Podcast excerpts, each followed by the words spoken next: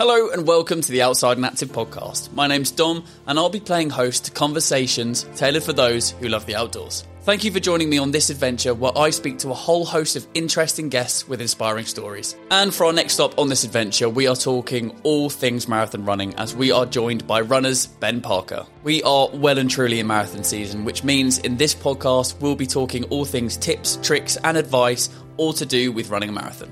Ben Parker is the co-founder and head coach at Runna, a running platform that provides world-class training, coaching and community for everyone. Ben has spent over five years as a professional running coach and has helped everyone from beginner runners all the way up to elite athletes. As well as all of this, he's also a qualified personal trainer, an Ironman coach, an England Athletics coach and a Pilates instructor. And if that's not enough, in his spare time, he's also a keen athlete himself, ranking in the top five in his age group for Ironman in the U K and coming top twenty in the twenty twenty virtual London Marathon with a time of two hours and thirty-four minutes. And just recently, he's qualified for the Ironman seventy point three World Championships. This week's sponsor is Science in Sport, the world leaders in endurance nutrition. Science in Sport have developed the world's first isotonic energy gel, S I S Go Isotonic Energy, which is scientifically proven to help you run further and faster for longer. S I S Go Isotonic Energy gels are trusted by elite athletes and teams worldwide, from Olympians to world champions. So go ahead and join the team now by heading to Science In Sport dot com and use the special code outside twenty for an exclusive twenty percent off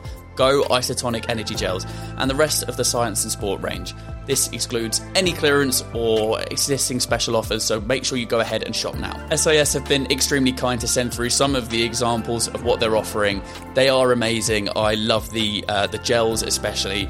Go into their website and check it out now and use that code just mentioned. And a massive shout out to Runna, which is the app that Ben coaches for and is the founder of, and it's the market-leading online running coaching service. They help people all over the world in one hundred fifty-five different countries train better for any running goal, from a faster five K to a first marathon or even an ultra marathon, with expert coaching from their coaching team, including British Olympic marathon runner Steph Davies. And Outside and Active are really happy to be offering a special code that when you use it, you get a two-week free trial on the Runna app. So go and download it now, Runna, R U N N A, and use the code O A for that two-week free trial. Without further ado, let's head straight into this episode with Ben Parker. Ben, thank you so much for joining me on the Outside and Active podcast. It's great to have you here and I'm really excited to chat about a topic that I think will be on a lot of people's minds at the moment, and that's marathons or races and events and trainings. Um, but before we go into that, firstly, how are you? How are you doing?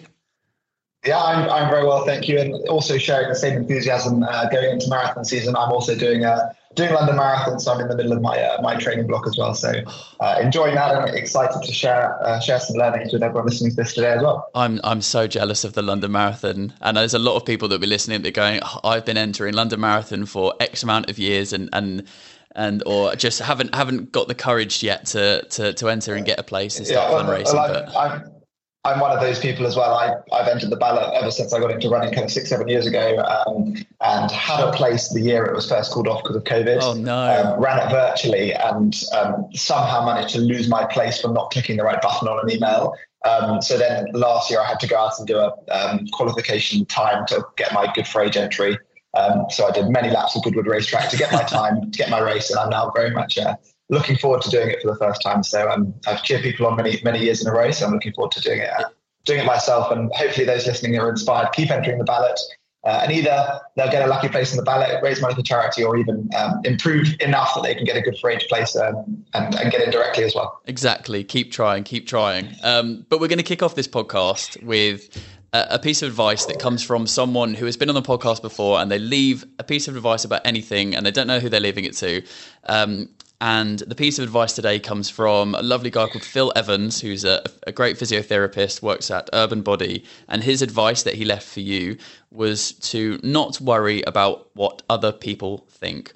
And I think as a runner, that is something that a lot of people will go through a phase of running where they look at times on an app and they look at, you know, comparing themselves to other people and think, oh gosh, I need to be changing this or changing that. Did you ever have that period? I mean, some you might still be in that period about comparing yourself, but do you try and disconnect from what other people think about your running? Yeah, I, th- I think it's, it's such a good question. And I go through ebbs and flows of this. I think when I first got into running, um, I loved the fact that I, I would put it on Strava and impress my friends at, at uni. I would do, do my strength work and do my gym work and, and do my running and, and impress other people. And I found that the external validation and motivation that do you mean eyes on Instagram or eyes on Strava had helped me to push myself harder. Um, now kind of role reversal six, seven years later, I'm in a position where I'm coaching thousands of people all over the world and doing that through a, a really exciting app called Runna. Um, but as a result, my training is almost like uh, under more eyes now than ever before, that I feel now there's all this pressure to be the most amazing ambassador of my own coaching, my own brand. Um, so I would say now it's it's harder. Um, I mean, if I've got a little bit of a niggle, I'm so scared that that's going to turn into an injury and then I'm not going to be able to keep training, keep inspiring our runners. Um, so I definitely find it a, a hard juggling act. And, and from looking at the way different people have trained, do you mean overcoaching people for many years, it's so interesting how some people react so well to the same stimulus where other people react so badly to it. Yeah. Um, and I think that's what's so important is that we all work in different ways and we've got to try and unpick the way that we work, what motivates us, what doesn't work well with us, and then try and set ourselves up for success. Um, I mean, some people um, hate putting their easy runs on Strava, for example, because they, they're slower than their, their races. Um, and they think, I mean, people are going to judge them. They've got less fit if they run a bit slower on Strava. Um, and for the same reason, I've seen so often, it would be so annoying as a coach when someone would stop their watch and not record the rest periods of their intervals. So then I think that they've gone out and done an interval session of a few kilometre apiece, but actually their average speed on Strava is just the speed of all those intervals. And instead, we should record the rest. We should have a slow average speed and get really fit over months of training and go and blitz it in a race. And if you want the external validation on Strava, save that for the race. Um, so I think there's all these ebbs and flows of how we can use um, social media and do you mean, put pressure on ourselves, et cetera. Um, and I think for some people, that pressure doesn't help, and keep your Strava private. Don't put things on Strava or whatever app people are using. Um, but the real thing is to understand what motivates us and stack as many things in favor to help us. And then don't put things in, in place that are going to make training less enjoyable or less productive. Um, and I think like kind of that stems back to the way that I think we try and build all of the coaching at Runna is um, always to make things as sustainable, as enjoyable as possible, because the key to anyone being good at anything long-term is sticking around and keep doing that for a very long time. So rather than blitzing training for three weeks and making it so aggressive and unsustainable that you get a really, I mean, you get really fast in six, seven weeks of training, but then you get injured and hate it. Yeah. Instead, that the goal should be building up, teaching people how to train for their goals and do so in an enjoyable and sustainable way. But then it leads to a lifetime of happy, sustainable running, and progressive improvements will come. Um, and as a result, I mean, someone's going to get to that marathon finish line feeling like, I mean, they, they're good training behind them, help them to have a great race, but they're excited to know they can go on to the next, rather than think that was twelve weeks of misery, I'm never running for another year and going backwards to where they started, which, I mean, is is often the way that people go with a marathon, which is always the way that I'm desperately trying to encourage people not to go, because, I mean, you and I were such privileged people to be able to enjoy running and see it as this kind of great hobby and thing that we get to do to make our lives healthier and better. And I don't want someone to get a ballot place after years of trying and then think they've got to have three three months of misery. Yeah. Instead, I want them to get that, do you mean, enjoyed, and then go from there to keep running forevermore, injury-free and with happy, sustainable habits as well. Yeah, I think you smashed smashed it there, and especially what you said about thirty seconds ago around enjoying the process, enjoying the feeling of getting better, whatever better might be in terms of time or distance for that for you as a person. Because again, when you find, I've said this on the podcast before, I've had this experience of when running goes from being a chore and a mode of exercise to it then being something you do because you love it, it's such a cathartic feeling. It's such a good feeling, and I'm sure there's a lot of people that that will that will feel the same thing as well. So um yeah, I'm glad I'm glad you said that. But um I, I, you've touched on it there as well. But if someone's listening, going, well, who's this person to be telling me how to how I should be running? I'm not one of those people, but someone might be thinking that. Who's Ben and why and Runna, and why should he be telling me how to run my marathon? Well, give give people a bit of context around you, your background in running, and where you're at now. Yeah, absolutely. So um, I'm, I'm Ben. I'm the head coach of Runna, which is a fully automated online running coaching uh, service. So we do all of our coaching via an app. We're coaching people in one hundred fifty-five different countries um, and have kind of over six and a half thousand people on our platform, which is super exciting. Um, I've been a running coach for the last kind of six, seven years now. Um, I first got into exercise, you know, as a fifteen, sixteen-year-old guy who um, started to like girls and had testosterone and wanted to, you know, look good and be healthy. So I started out going down the route of being a big gym goer, getting a six-pack and big muscles. And I did that from, you know, sixteen till kind of twenty-one. Um, and, you know, was one of the biggest guys and strongest guys at uni, and, and, and played team sports and enjoyed that kind of status that having a six-pack, maybe I thought it brought me or gave me the confidence to Um, to, to in, in, enjoy all of those sides of things. Um, in my last year of uni, I spent three hundred sixty-five days in a row going to the gym because I loved it that much. Wow.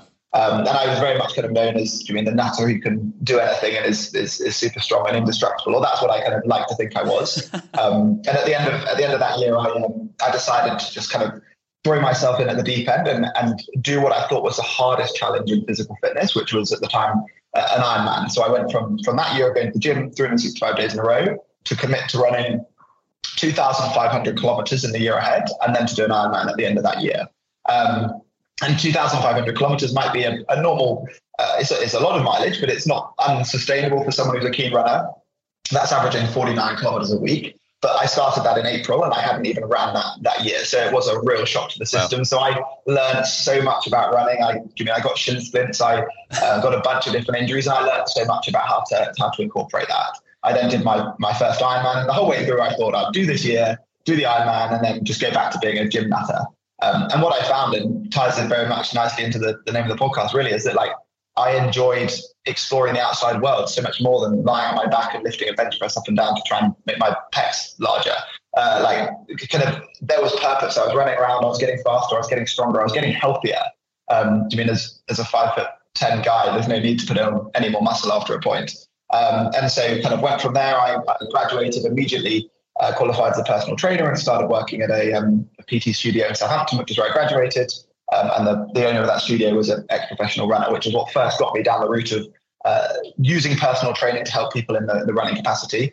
Um, I went from there and spent two years um, running the, the health and fitness department at a five-star hotel in Greece, which was amazing. And again, I can imagine. It was so much more enjoyable to do my, my running and cycling and swimming outdoors in, in the Mediterranean.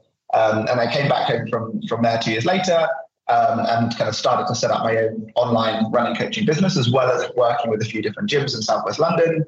Um, and working with other kind of in, in-person running clients as well.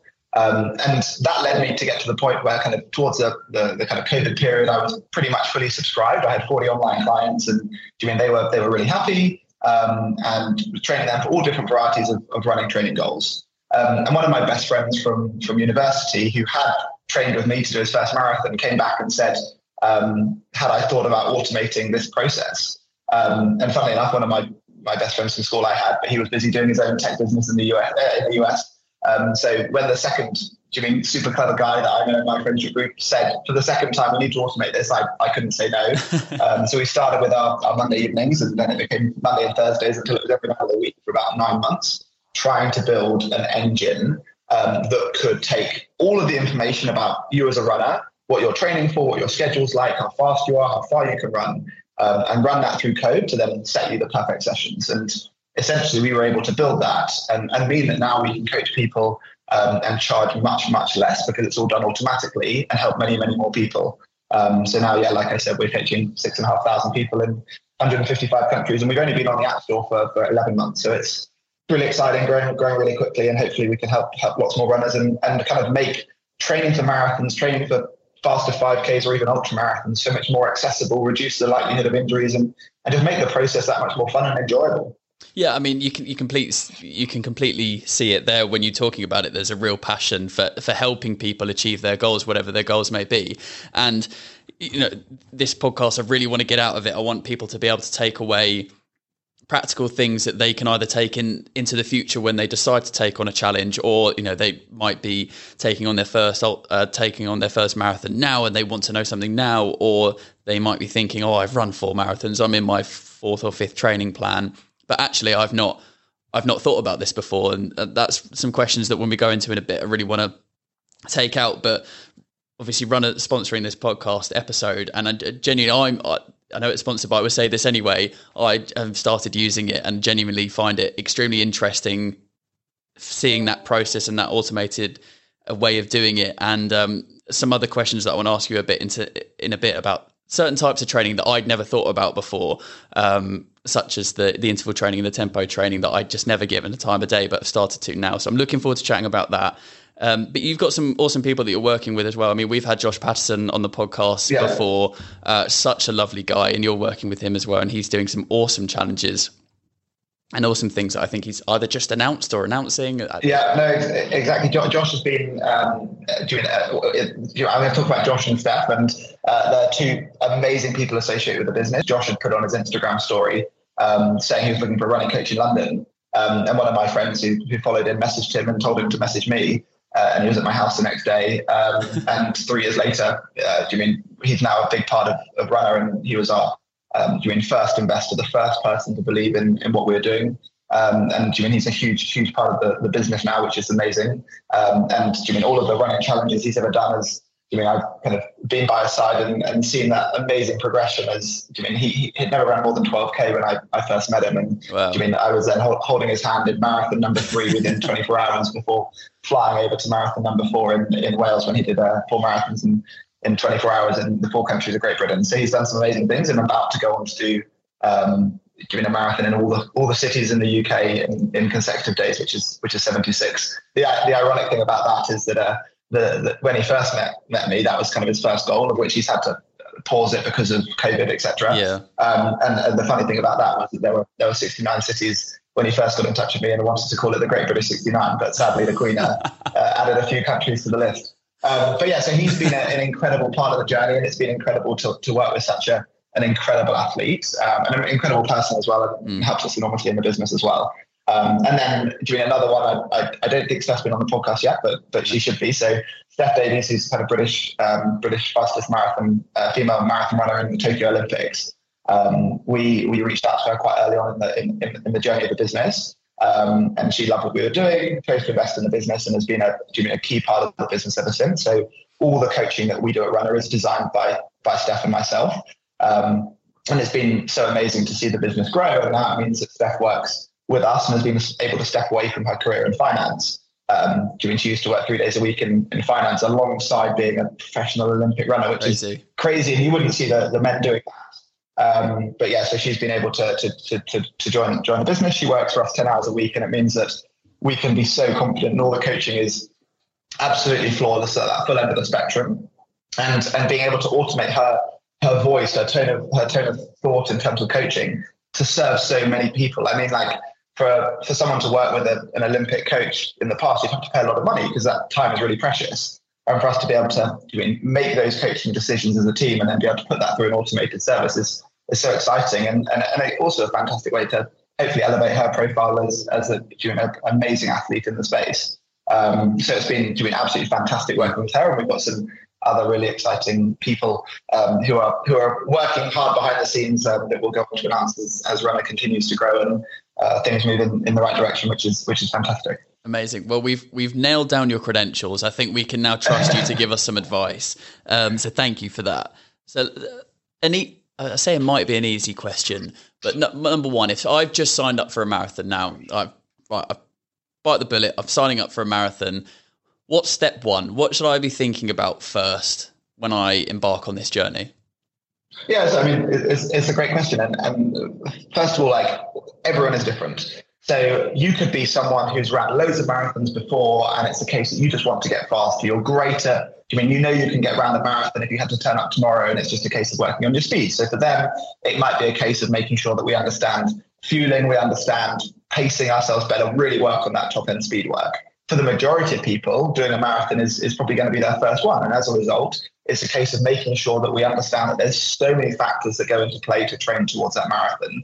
And it's a case of, I think, for me, and the way that I would describe coaching is um, there's so many different things that we can do, and we don't need to be perfect at every single one. We want to do as well as we can at each one of those, those areas. So that's thinking about recovery, thinking about fueling, thinking about you mean getting our, our, our mileage in, thinking about warming up, thinking about stretching, thinking about mobility work, thinking about the strength work. Each of these areas are going to play a key part in us having hopefully a really successful marathon.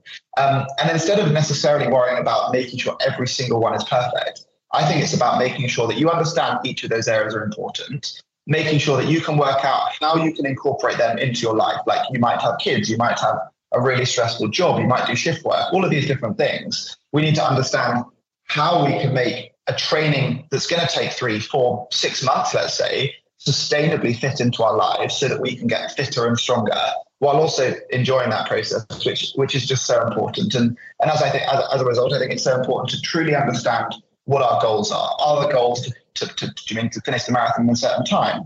Is it to complete your first marathon while still being present in your relationship or whatever it is? And I think having uh, that understanding means that it, it's so different person to person. Um, but yeah, I mean, there's there's some kind of fundamental things that we all want to do, making sure that we build up gradually. No one wants to go from zero to one hundred too fast because, first of all, that's going to be a really uncomfortable process of scrapping everything that we enjoy in our life and just running, doing, going to the gym, eating chicken, broccoli and rice or whatever it's going to be. It's not going to be a very enjoyable process, but also um, it's going to lead to injury. So with all these things, it's a case of gradually looking to do better. And I think that's the case with Um, not just running, but with everything we do in our lives. We need to, we want to get better at something. We want to make small, sustainable changes that add up over a long time rather than going from zero to one hundred. And, and that's always the case in, in January, New Year, New Me. People go from, from zero to one hundred and they don't stick at it. And I think for, for, for me as a coach, if someone's coming to me, whether it's doing previously as a private coach or now through Runna, the most important thing is that that we educate you in a way that, that you continue to love running. You're, you're such an enthusiastic runner, sort of sort out a coach. So we want to make sure that we build on that enthusiasm and, and create a lifetime of, of passion as a runner while teaching you those valuable skills, how to avoid getting injured, teaching you how to get faster, how to run further, um, and doing it in, in that enjoyable, sustainable way. I've had friends that have said that wouldn't consider themselves to be runners that go, oh, mar- I could run a marathon without, I could run a marathon tomorrow. So I guess the question is, can you run a marathon without training? Well, I think the answer to that is that most people do secret training or, or, or do training without realizing they're training. And, and and I think this goes back to the question of like, is someone talented? So imagine you've got two ten-year-olds at school and one of them is about to play rugby. They're both about to play rugby for the first time. Um, but one of them might have played catch in the garden with their older three brothers. And do you mean carried a big backpack on his way to school every day and done all of these things and also been genetically bigger and stronger, versus the other one who's maybe got younger sisters and never been so physical and I mean, I mean maybe doesn't have a present dad and or whatever it is, without realizing the lived experiencing the lived experiences that person has has made one of them more suitable to the rugby than, than the other. Um, and as a result, that that kid who plays rugby the first time looks talented when actually they've just been doing kind of hidden practice.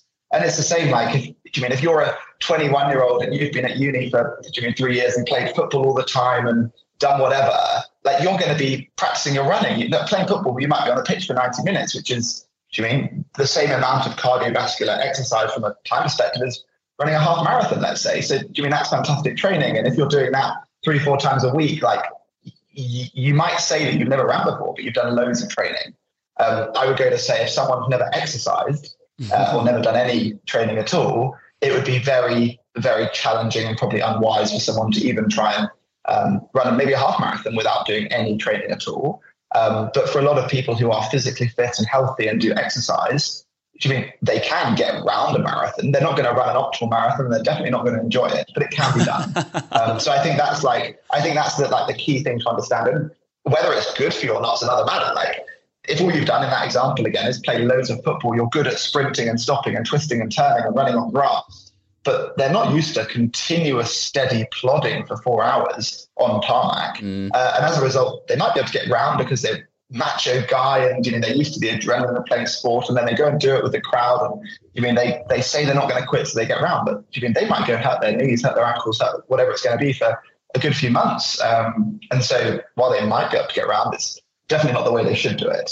Um, and so I, I think no one can do it on no training and no exercise, but people can do it on no no running if they have done lots of other things. I've, I've never considered that before, actually, the the idea of hidden hidden training, and it's a, it, it's a very good point. But what reminded me of what you just said there as well around, yeah, they'll do it, but they might not enjoy it, is the thing that I notice of starting to run longer distances is, when you're playing, okay, so let's say football uh, is ninety minutes, but you're always thinking about something different. Your mind's always, you, you, it's not constant moving. Whereas with running, if you're running a marathon in between four and five hours, that's four and five hours of effectively doing the same thing with just you and, okay, maybe music and a podcast, but it's just you. The the mental the mental side of things as well, and that comes with training, of the discipline of, of starting to build your training up. But running four or five hours consistently with just you and your thoughts effectively is quite a change for a lot of people. Yeah, exactly. But, but I think for anyone who has done a marathon, no one ever, I don't think, gets to the end of the marathon and be like, oh God, I'm bored. I'm glad I get to speak to you. It's a good point. Because your mind goes in so many different places. I mean, maybe that's what some people do and think and say at the end of a marathon, but like everyone I've chatted to at the end of it, and every time I finish one, that hasn't been what I thought, because it's such an amazing opportunity to go and explore your thoughts. To, do you mean enjoy the, do you mean the sights, look at other people who are going faster, going slower, look at the different, do you mean outfits or whatever it's going to be. You hear the noise of the crowd, you hear that music, then you get your brain lost thinking about that fight you've had with your girlfriend and then what colour you should paint your front door. And do you mean before you know it, you're like going around your favourite corner and then, oh, you've got to do a second lap. Oh, I've seen that before. I feel different than I felt on the last lap. And do you mean your brain goes in all these different crazy places. And um, do you mean sometimes you'll probably be stuck listening to your breathing, listening to your feet and be like, oh, I'm sick of hearing this for a while. But then your brain's off and thinking about another thought. So that again is, do you mean, is practice. Like if I'm on the start of a marathon, I'm nervous for how painful my legs are going to feel mm. and how I'm going to keep pushing through that and how, I mean, how exhausted I'm going to be. And maybe I'm going to have a blister and I'm going to keep pushing through that. But I don't stand on the start of a marathon thinking, I mean, personally, I do Ironman. I've done, I've done six Ironmans and my, my, my running, uh, I mean, is only part of that kind of three-legged sport. Um, and I don't start, sit at the start of an Ironman, which might take me somewhere between nine and ten hours and think, God, this is going to be a boring day out. It's it's the best day of my year. Like this year, twenty twenty-three, I'm going to do one Ironman. Um, and uh, I haven't signed up for it, but it's the browser sitting on my computer and it has been for a few few weeks because they cost a lot of money. Um, but like that will be the victory lap. That will be the day that I look forward to all year round. The, the hard interval sessions or training sessions out in the rain and the dark when you're exhausted and cold and tired, and like those sessions are hard. I think that the marathon itself, the Ironman or, or, or the big day out, it's a fun one. You get to enjoy having tapered, having rested up for it, having put all that good training into it, wearing your favorite shoes and your favorite race kit and uh, all of these different items, and having doing your friends say good luck and excited to see how you get on. All of that makes it the, the, the big fun day out. And um, I guess it's the case that you've gone through all of those long training runs to know that the, the biggest challenge of a long training run isn't the boredom. It's it's the actual hard graft of putting in the putting in the effort. I think a lot of people will, will resonate with that. How long? How long should a training time period be? Because I've seen eight weeks, I've seen sixteen weeks, I've seen longer, I've seen shorter. Yeah. Does it depend on the person or the time that you are able to put into it? Yeah, exactly. So I think it very much, doing it, everyone is different. It's going to depend on what our goal is. It's going to depend on what our history is. It's going to depend on doing how much time we have. Um, and as a result, I would say for most people, a marathon block will sit kind of between around twelve and, and sixteen weeks for most people. Um, some people can do you mean, just need to sharpen up their tools over six weeks and do you mean, get, get fast ready for the next marathon. But if they stay doing enough endurance year round, they, they don't need as long. Um, for someone who's never ran and they get a place in a marathon, they might need six to nine months to gradually build up to get comfortable with five K, ten K and all the way through. Um, and again, like if, if the goal is to get round, maybe you need a little bit less long. But at the same time, what I would say to anyone training for any goal is that the longer we train for that goal, the better we're going to get. Um, do you mean if, if you think about the piano, uh, like do you mean at school, if, if, if you, do you mean you're, you're, you're in school, the person who's got grade eight piano is probably the one who just started the youngest and has done the most lessons. Yeah. Um, and do you mean someone who starts piano three weeks later is not going to be very good. And it's the same with same with marathon training or, or running in general. The, The best runners of all your friends and I mean, the best runners in our network and the best Olympians have ran for ten, fifteen years. And that's the reason why they're as good as they are. So like the true answer to like the best marathon block of training is a lifetime. Um, do, do you mean I'm going to focus specifically towards this London Marathon for, for around three or four months. And then I will keep training, do you mean enjoy my running, focus towards the next Ironman, focus towards the next running goal. And, and ultimately just keep my training going all year and, and into the year after and the year after. I really like the phrase sharpening tools for people that are just getting back into sharpening tools, get ready to run the marathon. But for those people that this is their first marathon, why is it so important to build up and maybe do a longer training time frame rather than just going, right, okay, uh, I'm going to yeah. go straight into running thirty mile weeks and okay, I've done the odd park, park run. I do it twice. Uh, tw- yeah. What? But why? So, so I like I like to talk in kilometers just because that's the way that my brain thinks. But uh, the, the same logic goes for, for people doing miles. But so if we're training to do a marathon, which is forty-two kilometers, we should make sure that we are comfortable doing our longest run, which should sit somewhere normally between around thirty and thirty-five K. If you can currently run five K, maybe if you really pushed it, next week you could do six or seven K. And then if you really pushed it the week after that, maybe you could do seven or eight K. And the week after that, you could do eight or nine, let's say. Now you've done a few weeks of hard training in a row, you need to have an easy week. You need to have a, a rest week where you don't go and push it. Maybe you do four or five K. Okay, that's now five weeks in. Do you mean now you're going to do a hard week of ten K? Now you're going to do a hard week of pushing it to twelve K, fourteen K, whatever it's going to be. Okay, now we need another easy week. If we tried to go through that period of time in a more condensed period, rather than going from six to eight to, to nine to ten, you've got to go from six to nine. And then from nine, when you only did six a week ago, you've then got to go do a thirteen K run. And then you've got to miss that deload week or that easy week because you don't have as long to, to squeeze it all in, which means that the, the rate of improvement has got to be much, much sharper, which often younger people or people with a lot more strength history can, can get away with a little bit more of what we call an aggressive build. But the, the more aggressive our build, the more likely we are to get injured. And also the less enjoyable it's going to be. Um, and so um, the, the longer we space out our training, the less likely we are to get injured, but also the longer we have to make adaptations in our body and get fitter, get stronger, get faster. Um, so kind of with that in mind, it goes back to the point of like, if you want to do the very best marathon you can do this year, you should do it on the thirty-first of December to mean that you've got as long time between now and then to nail it. Do you know what I mean? Like if, if the goal is to do the best marathon you can this year, you want to put as far away as possible so you can get as much good training into your body. Um, obviously, in the real world, we we do marathons in the middle of the summer and the spring when the weather's nicest and when all the people turn up and we've got all this great atmosphere. Um, but that's why it's it's really worth thinking ahead. And the people who do the do the best marathons and enjoy them the best are the people who really commit all the way through their winter towards the London Marathon. And during the, whatever the phrase is, summer bodies are made in winter or whatever it is. Um, like it's fantastic when the weather starts to improve and you've got months of good training behind you. Um, and you can enjoy doing those long runs in the, in the good weather, um, and your body kind of treats you for all that hard work you put into it. And I think it's the same with anything. Like you get in, you get out what you put in.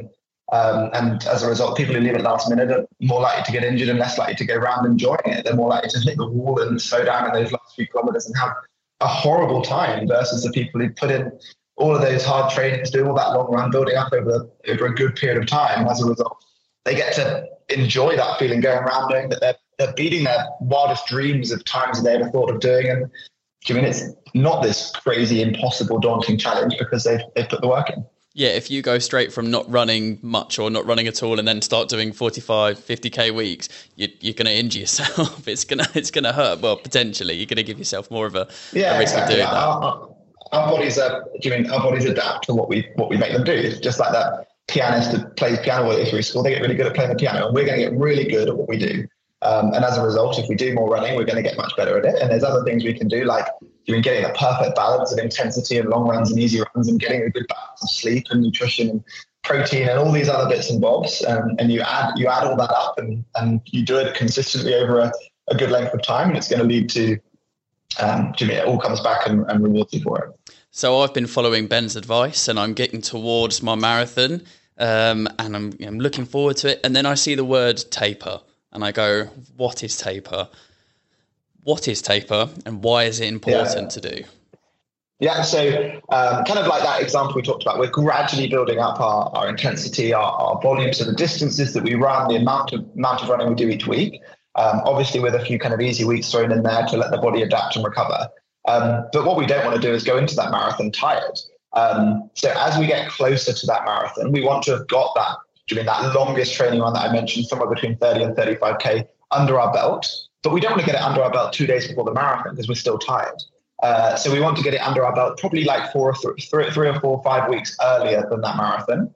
Um, and then as a result, we want to spend those next weeks ahead kind of recovering, keeping fit, keeping fast, but without fatiguing and also keeping our risk of injury low. The last thing you want to do is done all the hard work for three or four months and you get a last minute injury because you're overdoing it. So the, so the weeks running into the marathon will gradually, and, and not just the marathon, a five K, half marathon, any running goal or any fitness sports goal, like doing someone preparing for the Champions League and football doesn't go and do the biggest gym session they've ever done the night before. Mm. Um, but so yeah, we, we, we gradually drop things down. We'll normally reduce our mileage by kind of um, thirty to fifty percent in those kind of last week or two. We'll also make sure that we really prioritize our sleep, we prioritize our mobility, keep the risk of injury low, eat really well. Um, and, and it can often be the hardest point for really uh, enthusiastic runners. I mean, someone like myself who loves their running, it's a huge staple of their their week and their, I mean, their mental happiness, getting those endorphins out of training. You, you've put all this hard work in for months, and then suddenly you've got a coach or a plan that's saying, run a bit less, Ben. It feels counterintuitive because you've literally like worked up your fitness, got to the point where you can now sustain running whatever distance per week, and you're doing less than it. It feels like you're going to be going backwards. But it's what you've got to do, and you've got to have confidence in in that, in your plan, in your coach, because that way, when it comes to the start line, you've still kept that speed, you've kept that fitness, um, but you're feeling beautifully fresh, ready to go. Um, and so it's it's this kind of period of time, the last kind of two two-ish weeks into that marathon, um, and as a result, it will it will pay dividends. Um, but it does feel counterintuitive, and just have confidence that it will uh, it will pay off, and it's exactly what you need to be doing. I, I did kind of skip a step, and I mentioned it earlier of uh, one of the things that I had never done before, and I'd been aware of, but I thought I don't need to do that. But until I've almost been forced to by using Runna, and it's telling me to do it, and I'm going, right, I'm going to give this a go, as changing up my training and doing different types of runs. You'll know what I mean, but for those listening, I'll be meaning in, introducing interval training, tempo training, actually forcing myself to do easier runs, because I before would have gone, right, I'm just going to run, okay, I'll do three miles, uh, five K this week, uh, five K this day, ten K this day, and then five K this day, and then I'll do my long run at the end, but I'll do it all at a pace that I feel like doing that day. Explain to me why interval training, tempo running, easy, uh, introducing easy runs as well is so important in building up different elements of your running before a race. Yeah, so um, I'm trying to think of a, a good analogy. I'm sure one will come to me as we're going through it. But so if we think about like training for your five K, the best way to train for your five K is not just to run five K every day. It's not to go out running at the hardest pace every day, because your body's just going to gradually get used to that. It will probably see some improvement if that's what we did, but it won't improve optimally. Whereas instead, imagine we run faster than our five K pace for four hundred meters, and then we walk and catch our breath for ninety seconds, and then we do it again.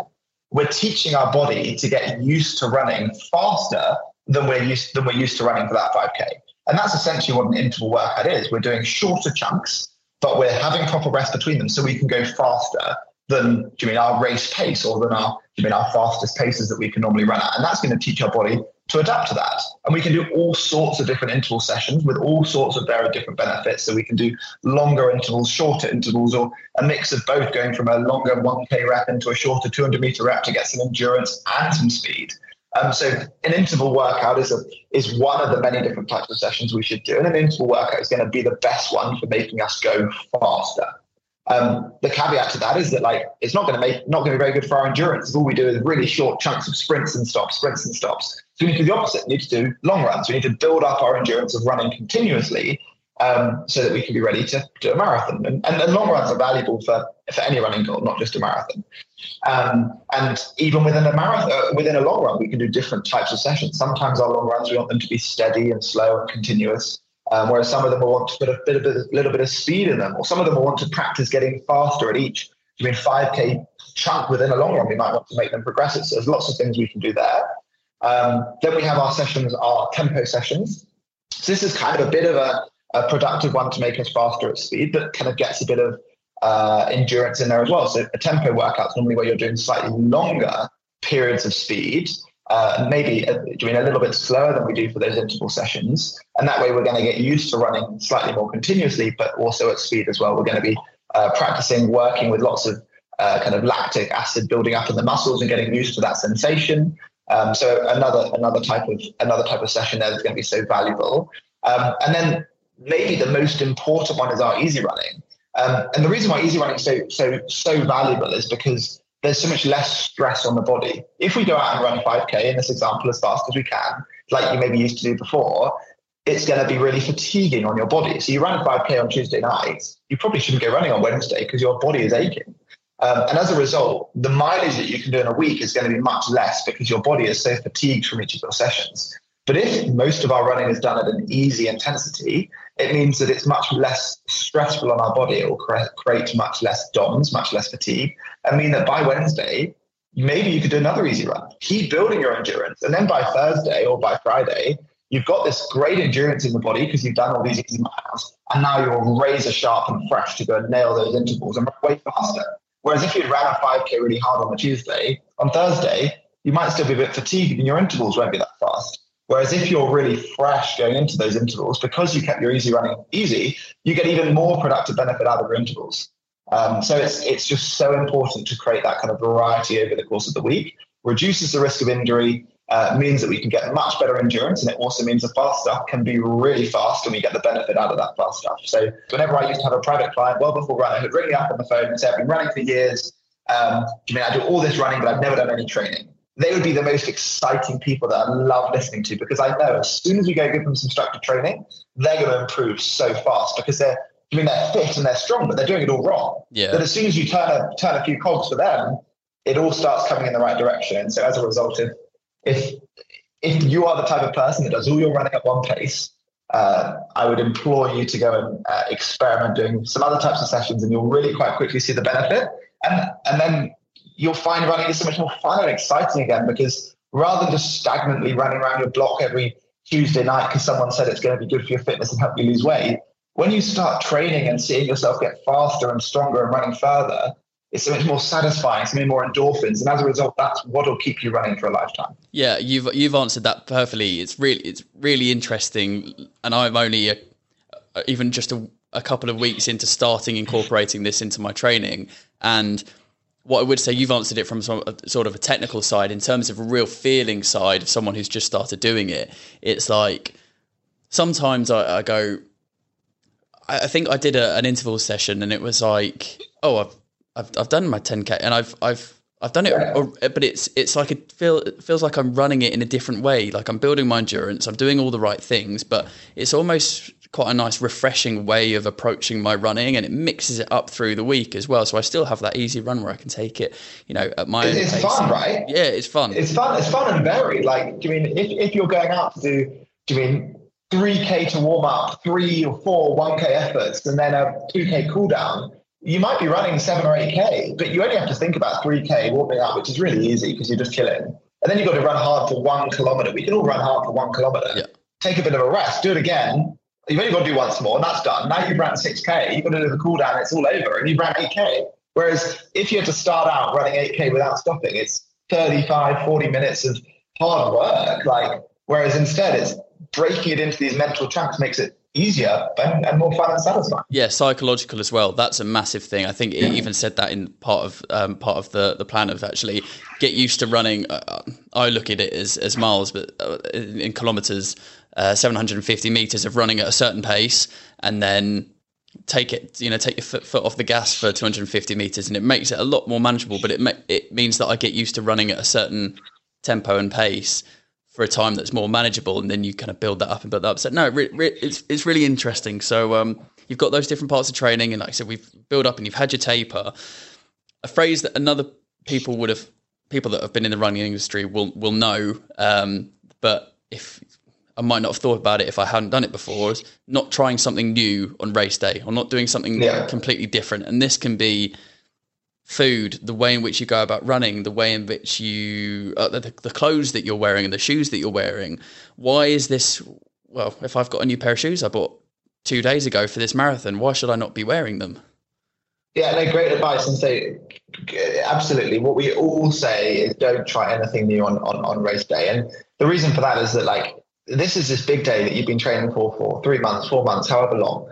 And you want it to go right. So don't put any uncertainties or any elements of risk into that. If you go and change your breakfast and realize it doesn't sit very well with you and you're running around farting or trying to hold in a poo or you're about to be sick, it's not going to be a very good experience. All of that hard training ruined by a dodgy breakfast. Um, so don't change your breakfast. In the same way, if you do all your training in a pair of particular branded shorts and you know they, they sit nicely around your bits and it, it, it's comfortable and you're going to do your longest run of your life in these shorts, don't go and buy a new pair of shorts that might not agree with you.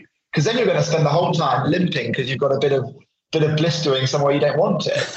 And, and so the same logic goes for all of these different things. Like, yes, we don't want to run in a really old pair of worn-out shoes that are wet and sod- sodden and got a hole in them. But at the same time, we also don't want to go and run in a brand new pair of shoes we've never ran before. We start running in two K and get a horrible blister, and then we're limping the whole way around. Um, so never try anything new on race day. However, with shoes, um, it's a great idea to have a good, fresh pair of race shoes, but make sure that they're a new version of the shoes you've already ran in.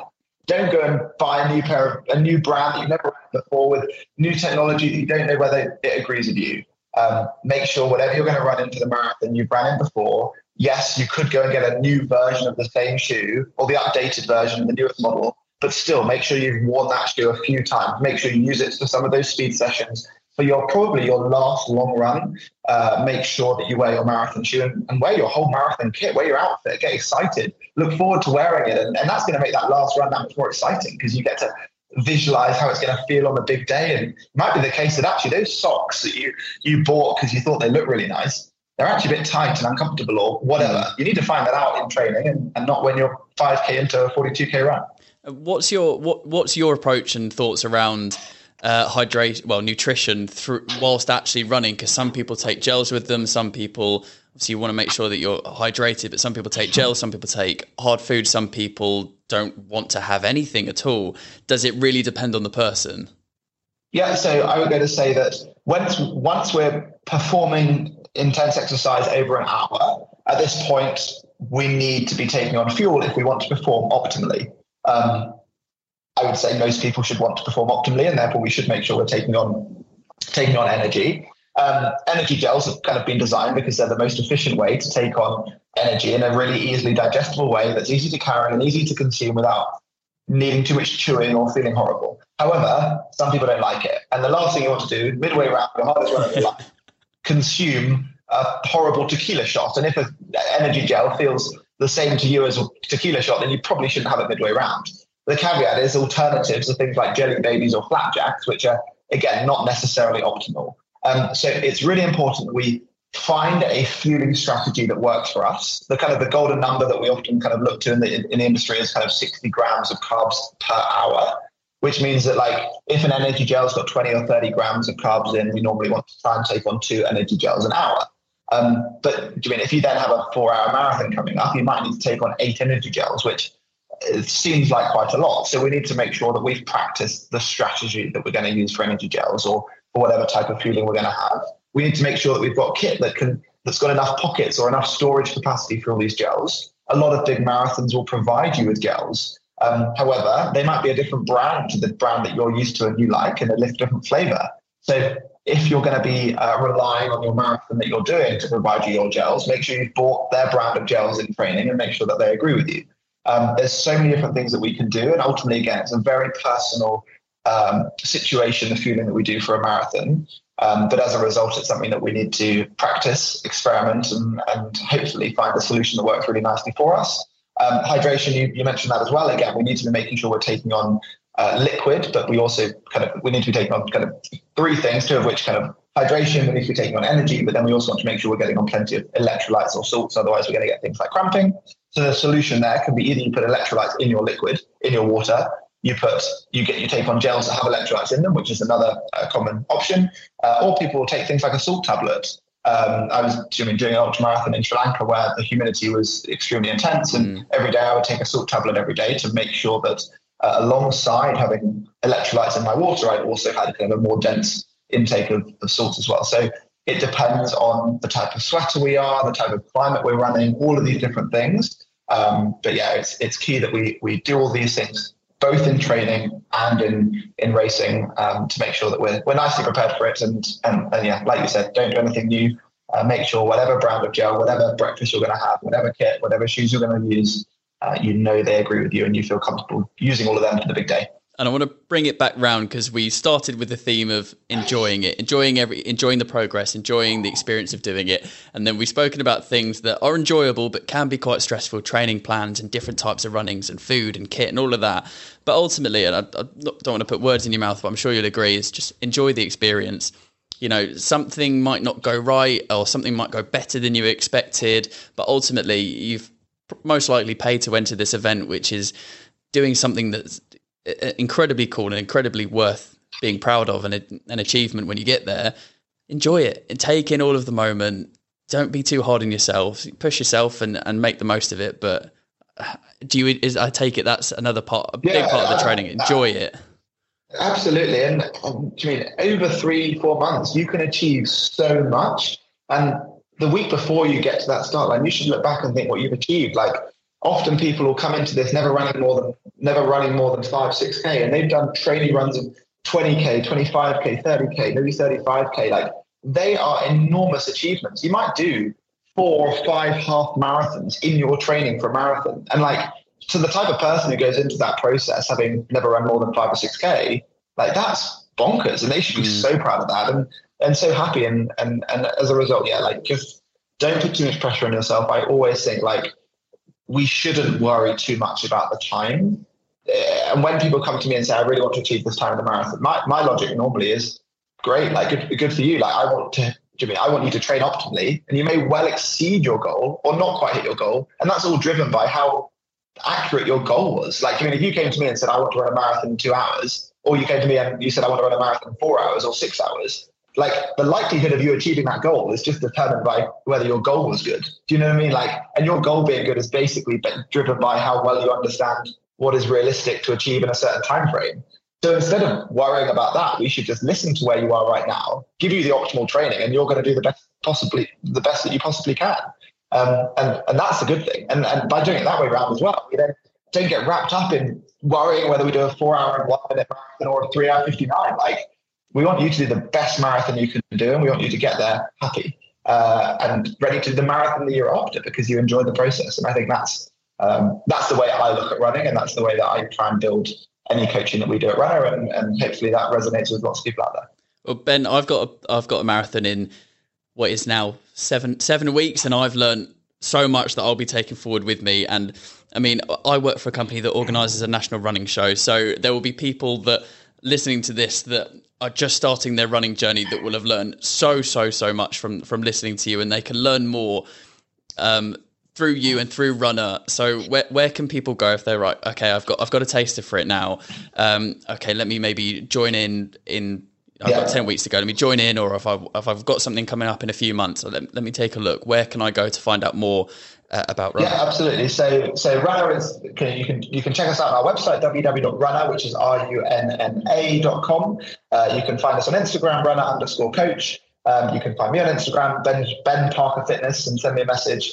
Uh, otherwise, download the Runner app um, and get started. You, uh, as soon as you download the app, you'll get a free trial, see how it works, um, and we look forward to helping you with any of your running goals. And if anyone's got any questions, once they've set up their account, you can message us inside the app in the support tab, and myself, Steph, and the rest of the team will be there to help you uh, on that running journey. And we look forward to helping you towards your marathon in seven weeks and helping everyone else out there as well. Ben, it's been great fun. Thank you so much. There's only one thing left to ask you, and I mean, you've been giving loads of advice during this podcast, but it's a piece of advice that's specified for someone who will be coming on the podcast in the near future. It doesn't have to be to do with running, but if you want it to be, then it can be. Uh, well, I think my kind of like big picture advice that's told to me well in, in running, in running a business, um, in, in everything that I do personally, is that the more or the, the the longer that we work at something, the, the better we get. So we just got to we just got to keep being patient, keep persevering, keep learning, um, and it all adds up to be good at anything. It's just long-term consistency. Um, so we just got to be patient and keep grinding, uh, and you'll get better at your running. You'll get better at running your business. You'll become a better friend, and, and yeah, just keep persevering, and it'll all add up long-term.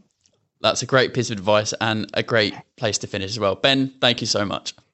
No, thank you very much for having me, and good luck for your marathon race. And that brings us to the end of this episode with Ben Parker. If you're training for a marathon, then I hope you've picked up some bits and pieces from this episode, uh, from this conversation that you'll be able to take into your training. And if you're not planning on running a marathon, then maybe this has just inspired you to take that on. So Thank you very much for listening. If you think that you know someone who would enjoy this podcast just as much as you, then send this over to them. Let's grow this Outside and Active community, which helps us get on just as amazing guests and keep us going. Again, a massive thank you to Science and Sport who have sent through this awesome stuff. You can go and check them out at science in sport dot com and also download the Runna app. They do some amazing, amazing training plans. Even for me, who've been running for a couple of years, they gave me pieces of, pieces of advice that I actually didn't think about before, such as the things that we spoke about in the episode. So thank you very much for watching. And the last thing to tell you about is that we're um, we're doing video versions of these. If you didn't know and you just listened to the audio versions, we do actually have video versions of pretty much ninety percent of the podcasts on offer. If you want to head to YouTube, type in Outside and Active Podcast, you'll find it there, or by heading to our website, outside and active dot com, and all the articles that are related to the podcast, you can see the videos there. Thank you very much for watching or listening. We'll be back next week with another episode, and until that time, enjoy the outdoors.